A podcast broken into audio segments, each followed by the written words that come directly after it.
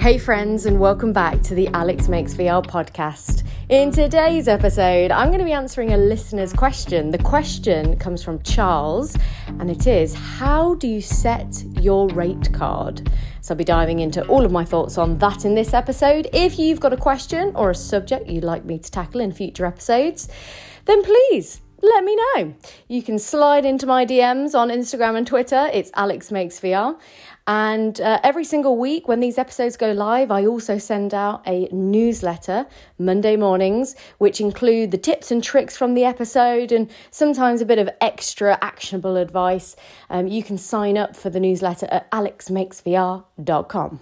So, rate cards. Now, I have done other episodes about what you should be charging for your work, so you can go back and listen to those. But it's always good to cover this ground because I know a lot of people, whether they're just starting out or they've been in the industry for a while, people still get quite clammy over what to charge and feel a bit icky about picking a number.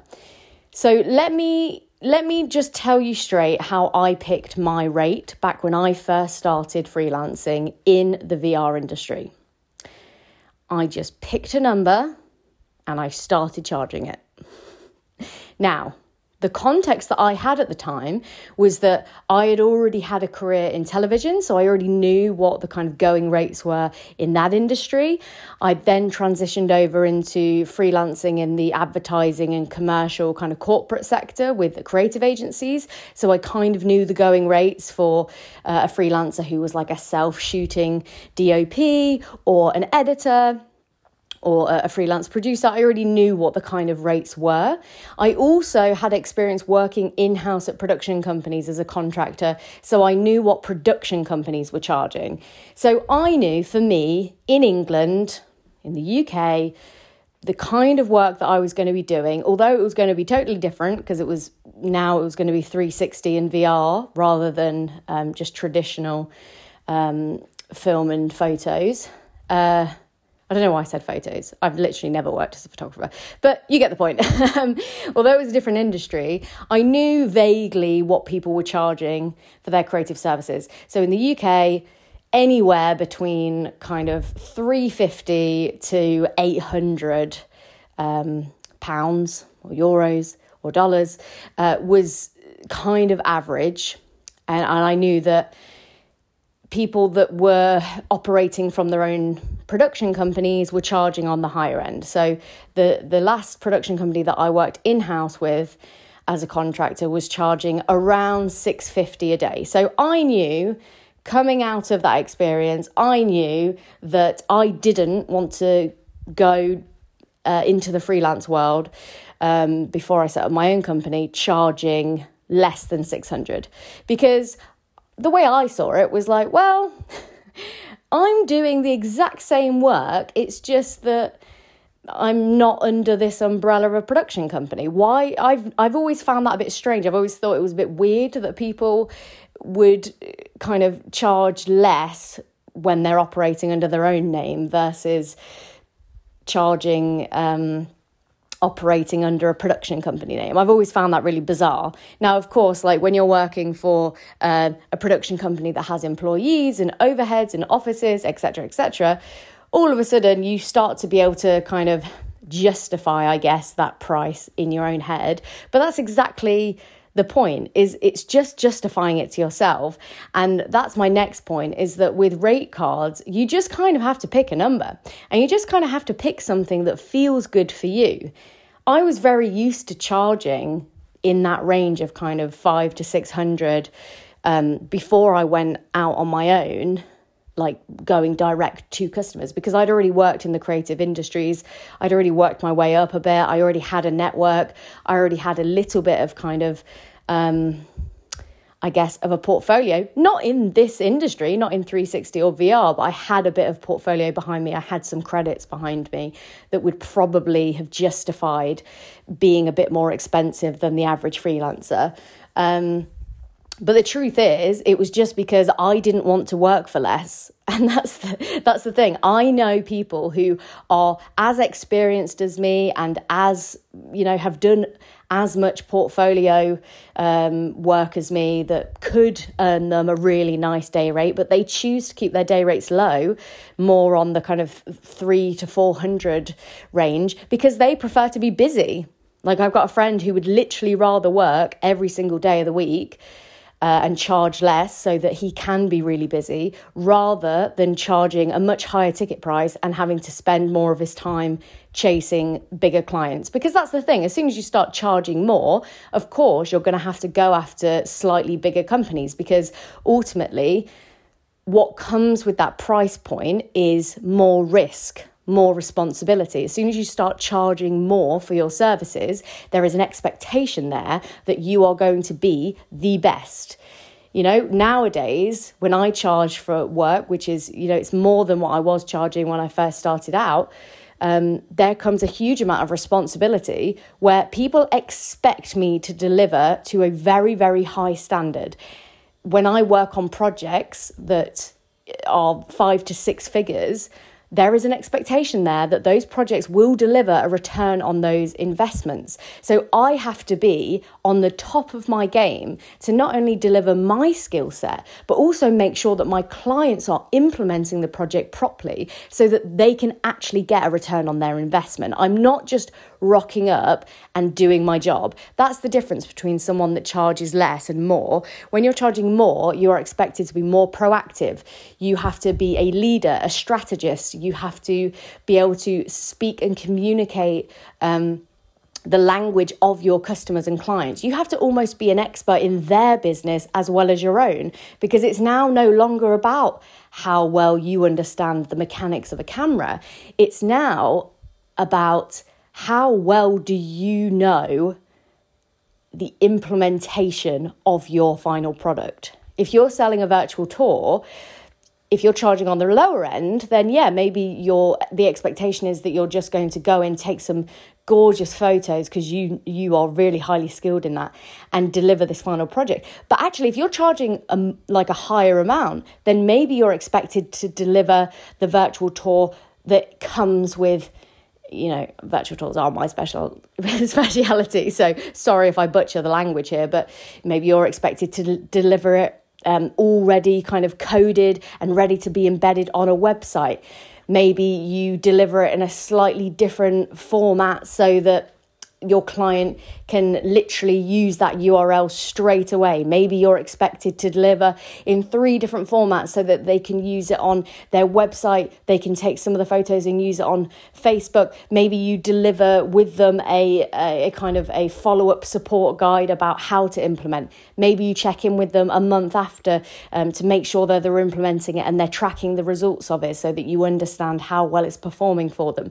All of these extra things that start to justify um, your higher ticket price because ultimately, when you're charging more, you need to make sure that your clients are being rewarded for that. If you're charging $5,000 for a virtual tour that even six months ago you would have been charging 500 for, well, that company's going to be a lot bigger because they're going to have to have a lot more cash to be able to spend five grand um, on a virtual tour. But then also, they need to kind of they probably will have had like a strategy to roll that out and they need to be making sure that they're getting at least making that money back at least making $5000 back on that investment. Do you see what I mean? So, as soon as you start charging more, just be aware that the risk, the responsibility, the expectation of you goes way, way up. And if you start charging a lot of money and not delivering to that kind of standard, well, then that's when you get into tricky territory and potentially your reputation's on the line. And that's where you have to kind of um, weigh things up in your own head. Do you want to charge less and just have less responsibility, less risk? Just be able to show up, do what you love, deliver the final product, and then walk away and then on to the next one? Or do you like the challenge? Do you like that kind of pressure? I mean, me personally, I now work with such a select few clients that when I'm doing a project, I am stressed out of my mind. The pressure is intense. It's insane the amount of pressure I'm under. But that's because I'm working on such a high level that actually I now do maybe two, three projects a year. And then and then I can just chill. I'm never just chilling, just FYI. but you get my point. So pick your poison. Do you want to work a little bit more um, uh, uh, and charge less for your work, and you know have to have a bit, a few more projects on the go with less risk, or do you want to work on bigger, more high profile, um, but less projects? Um, and know that when you are working, it's going to be pretty intense. Now, that's just my experience, of course. Everyone's going to have their own opinion and their own experience with working at different kind of levels. But in my opinion, that's the difference. It's not okay, I've been working in the industry for five years now, and even though my skill level hasn't massively changed, I'm just going to start charging more. You could do it like that. But if I'd done that, then I'd probably only just now be charging like five, six hundred um, pounds a day. And the reality is, as soon as I went into this industry, I just started high and have increased ever since. And the other thing is just knowing that rate cards, although they're good for you, they're good for you to kind of set in your mind how much you're charging. Really, you should be charging a project fee to the client. It's much easier to say, okay, this whole package is going to cost you $3,000 rather than oh, this whole project is going to take 10 days, 10 days at $300. So that's going to cost you like three grand. As soon as you start putting a time limit on it, um, your client then, it's a, it's a very weird psychological kind of thing, and maybe I could do a whole episode on this, is psychologically your client will be. Um, I don't know, sometimes they can expect more or they can try and squeeze more into that time frame because if you say it's going to take about 10 days and that's why you're charging 3 grand but you deliver it in 5, they're going to go hang on a second. Well, some of them will be. some of them will be saying, "Hang on a second. Does this mean that this is only going to cost me 1500 now?" Um, so and you don't want to get into that habit of letting clients think that there is a correlation between um, you know things taking longer uh, and quality because in my mind those two things are like the opposite. I think you know sometimes when you pay premium you expect to get it done faster because that person is so such an expert so well versed in their craft so skilled that they can deliver very quickly. Does that make sense I hope so. Anyway, I hope that these thoughts were kind of useful on the subject of rate cards.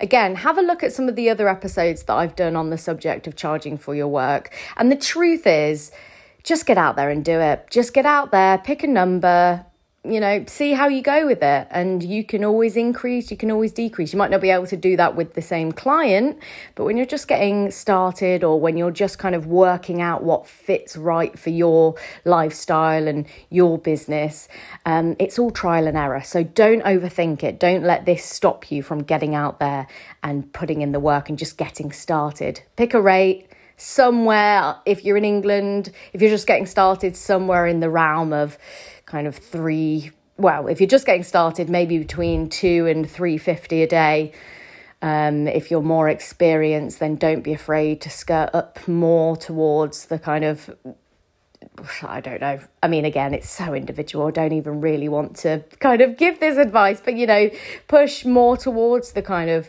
four to 600 range. Um, and again, that's for you personally to work out roughly what you're going to charge, but you should always try, if possible, to be charging a project fee rather than um, a day rate, if pos. Okay, stopping there because I could literally talk about this subject forever. If you enjoyed this episode, then please consider giving it a five star rating on if you're listening on Apple. Also, very exciting news I launched some merch for the podcast, which was basically just a bucket list thing that I've always wanted to do. I've always wanted to create a little merch line that I believed in and that I designed myself. So, um, if you've gotten any value over the last six months from the podcast and you just feel like uh, supporting me and supporting the podcast and also just rocking a bit of what I think is pretty sweet merch. Um, then you can head over to the merch store. The link will be in the show notes of this episode. Uh, it'll also be on all of my social medias, so you can always go check it out there. Um, but absolutely no pressure. Appreciate it's really hard times right now. And also, if this is the first kind of couple of times you've been hearing my voice, then absolutely go, uh, you know, don't buy the merch. Go get more value from the podcast. Go actually get out there, implement the advice. That's more valuable to me than you buying a t shirt. Go and take this advice and create the life that you love for yourself. Go create the business, create the freedom that you deserve. Um, and then in future, if you feel like supporting, you can rock a bit of the sweet merch. Um, for those of you who do buy something, um, from the merch store, I will be hosting a private group coaching call or masterclass in December. So watch out for announcements about that. But again, no pressure. That's it from me this week. Uh, if you've got future subjects or topics, again, that you want me to cover in future episodes, then please do reach out to me on social media, Alex Makes VR on Instagram and Twitter. I hope you're having a great day wherever you are in the world, and I'll speak to you next week.